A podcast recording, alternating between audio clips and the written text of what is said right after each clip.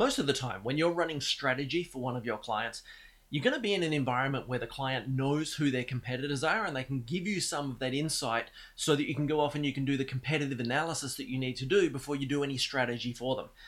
But every now and then you're going to come across a client who either doesn't know, or they're going to tell you that it's everyone because they believe that they're just competing with this global marketplace and everyone's just the same, which is a really good indication of why you're so important to their business. But it's also going to make it very difficult for you to do any sort of competitive analysis unless you can drill things down a little bit first. So in this episode, I'm going to show you where you can look, what tools and tricks you can do to use the client's company name to uncover a list of competitors. Now that we no longer live in a world where you can just go local competitors in X town, I'm going to show you a couple of tools that you can use to turn up a list of potential competitors that you can then take back to the client, and you can use that to introduce the client to their competitors, get their insight in return, identify who's real, who is a legitimate competitor. They will know from this list when you present it to them. They just don't know that they know just yet. So in this episode, let's go through a few tips and tricks on how you can bring these back to your client. You can introduce these to the client to this potential competitive market. And in return, they can pull out the ones that you're showing them and say, yes, this is legit, this is not legit, etc. And that'll give you a foundation that you can then go off and do your competitive analysis from. This is the Brand Sprint Show with Bruce White, the podcast for thinkers, writers, and researchers to get the best practical advice on how to consult, how to sell, and how to deliver brand and strategy sprints right across your clients' business life cycles, because you can always add more value.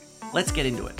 So again, you'll only need this once in a blue moon, but this is for when your client leaves the competitive question out of your questionnaire, like leaves it empty, or they write something like everybody or all other online businesses or something stupid like that.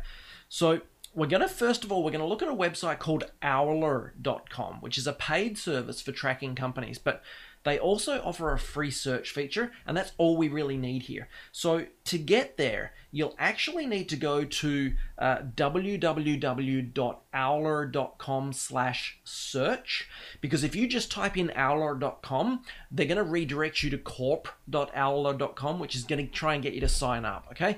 So instead, you just go to www.owler.com/search. The www is required. And I'll put a link to that in the bottom here, of course, so that you can just end up at the screen that looks like the Owler search screen. And that looks like this one right here. Okay, so you can see here I'm on the free version, upgrade to Owler Pro down here. That wouldn't be there if I was on the paid version. They do only give you one search at a time before you have to create an account, okay? So all I want to do is just, let me do an example of someone that we actually branded. Which is this one here, Audio Connexus. So this is a brand that we built a few years ago. Type that in, and it's going to give you that brand's details once. Like I said, you only get one free search. If you do need to sign up to get extra free searches, just set up a free account and you'll be fine, right? If you do have to do that, there is actually a trick. During sign up, they're going to ask you where you work, and you have to select a company from their database. I would show you how to do that, except that I think I'm already signed up with every email address that I own. So just click on the sign up over here. They're going to ask you where you work. When it asks that, just select self-employed from the list, because it's probably likely that your company is not in their system. It's really for, you know, the sort of the 50 employees plus. And they won't let you in without a company attached. So if you just select self-employed, that field will actually go away on your sign-up form and you'll be able to move ahead. Obviously, if your client is smaller than that sort of size, they're probably not going to show up here, and I'm going to show you how to handle that very shortly. But this is an example of a company that we personally rebranded, and this is where we started doing their competitive analysis, even though they did have some ideas for us. So I'll talk a little bit more about this in the how to pitch, sell, and close brand sprints module as well. But I just want to point out that this company has actually now been acquired by a larger organization, and that was actually part of the reason that they were rebranding when they contacted us. So they were actually planning for both directions. It was either going to be acquisition or continued business growth with their planned expansion, and their expansion plan was actually quite incredible. They were a joy to work with, an absolute pleasure to work with. Because they really were that mover and shaker type of company that we all dream of working with. But the point is, they asked for our help in what to do during the acquisition talks, because we've actually acquired a couple of smaller companies in the past, and that was part of our thinking during our rebranding process with this company. So that can create a few difficulties on what you can and cannot say in front of the staff during your sprint, okay? So you need to be very, very clear with your client who knows what. But you have to know your real end result or the client's real goals before you begin the sprint, okay? So again, that's something that I'll go into more detail on in the closing and selling module. I just wanted to mention it because they're now a part of a larger organization, and that's in large part due to the work that we did in rebranding them. So you can have an incredible effect in your client's future by performing this service. Anyway, back to this page. You can see things like revenue, approximate revenue, and number of employees, and all that sort of interesting stuff. But it's the row of competitors that we're looking for specifically, right? So the first thing you want to do before you click on anything, because again, this is a paid software, and they're going to try and get you to sign up to see any details. First thing you want to do is you want to mark down all of these names. And then you just want to test them, okay? So let's just imagine I've written down Vox, I've written down Tour Guide Solutions, Orfeo, Antenna, Acoustiguide, Tourpal, and Binghamton by the look of it, the bottom one. Sorry, my eyes are not that good. So I've written all those down. Next thing you want to do is just test them, because often they're not quite right as a legitimate competitor. They're based on a best guess by Owler, okay? So just to illustrate that, this very first one in the list here, Vox, is very legitimately one of Audio Connexus's main competitors. But the second one, Tour Guide Solutions, just sells equipment, right? So they're not really a direct competitor.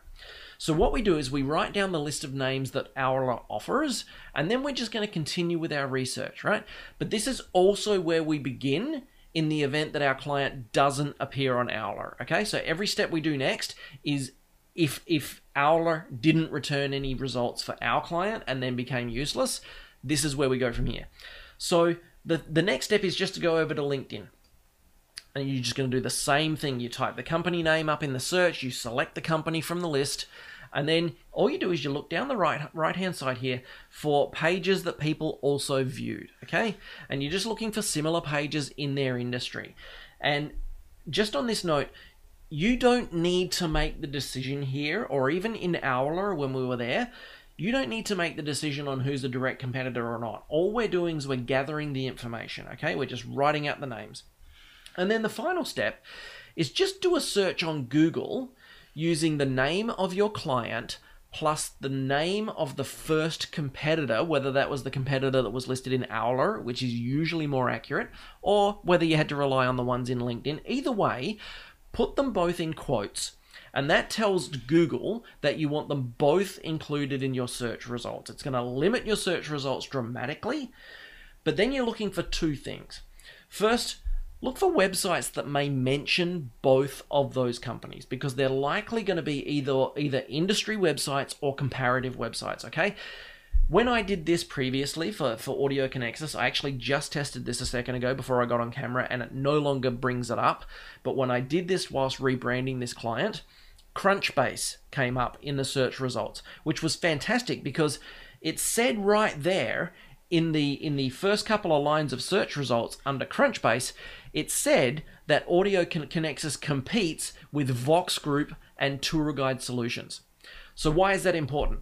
Because Crunchbase won't give you that info for free if you click on the link and go to that profile page for Audio Connexus. It's all blurred out because they want you to sign up. But it was visible in the search results, okay?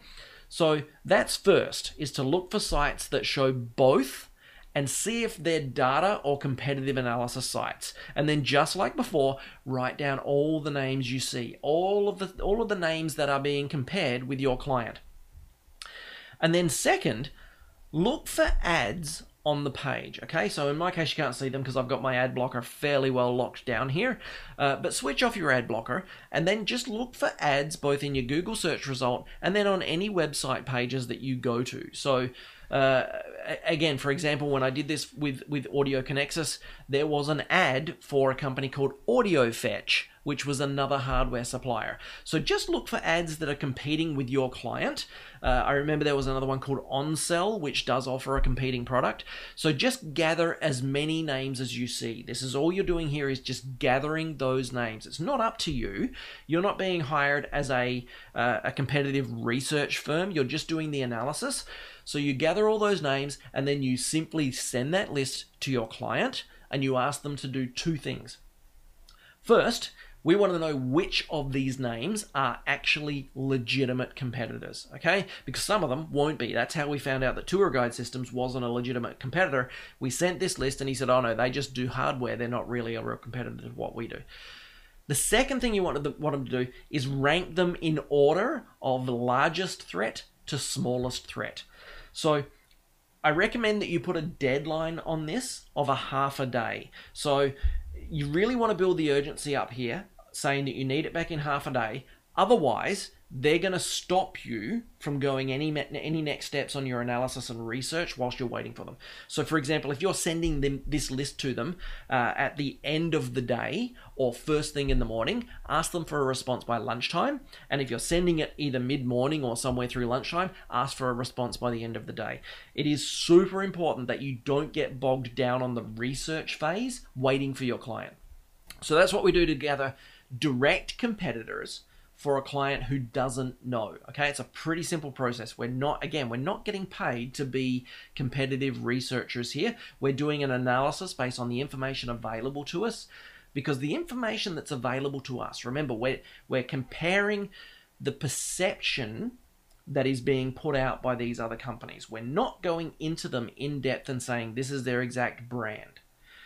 We're looking at them and we're evaluating what our clients marketplace sees when they look at them. We're not being paid to go and do the actual analysis of the competitive brand. We're doing the research. We're just doing the analysis based on what the market sees, because that's what we're really competing against. We're not competing against the reality unless the reality is perfectly communicated to the market.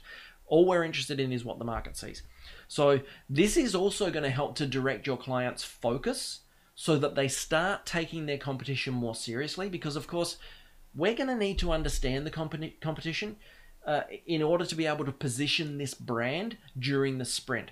So the better you do here in focusing your client on the threats and others occupying the same space, the earlier that you'll start them thinking about how they want to compete, even subconsciously. We can't help but to compare ourselves against the alternatives. It's human nature. You can't stop them doing this. So again, this shouldn't take you long at all. 15, maybe 20 minutes most likely. It's not a big in-depth process, and it's only something you need to do if the client left this empty in the questionnaire or just simply didn't know. That does happen. Now that we're no longer in a, okay, there's another hairstylist down the road or there's another print shop down the road. Now that we're in the we compete against everyone in the world, especially for service businesses, we compete against everyone in the world. You can no longer just go, okay, hairstylist and town name, right? So just, this is pretty simple research. Just get this done, send it over to the client, and let them do the heavy lifting. This is not your job. You're here to just help them to identify this so that you can do your job, okay? This is the Brand Sprint Show with Bruce White, the podcast for thinkers, writers, and researchers to get the best practical advice on how to consult, how to sell, and how to deliver brand and strategy sprints right across your client's business life cycles, because you can always add more value.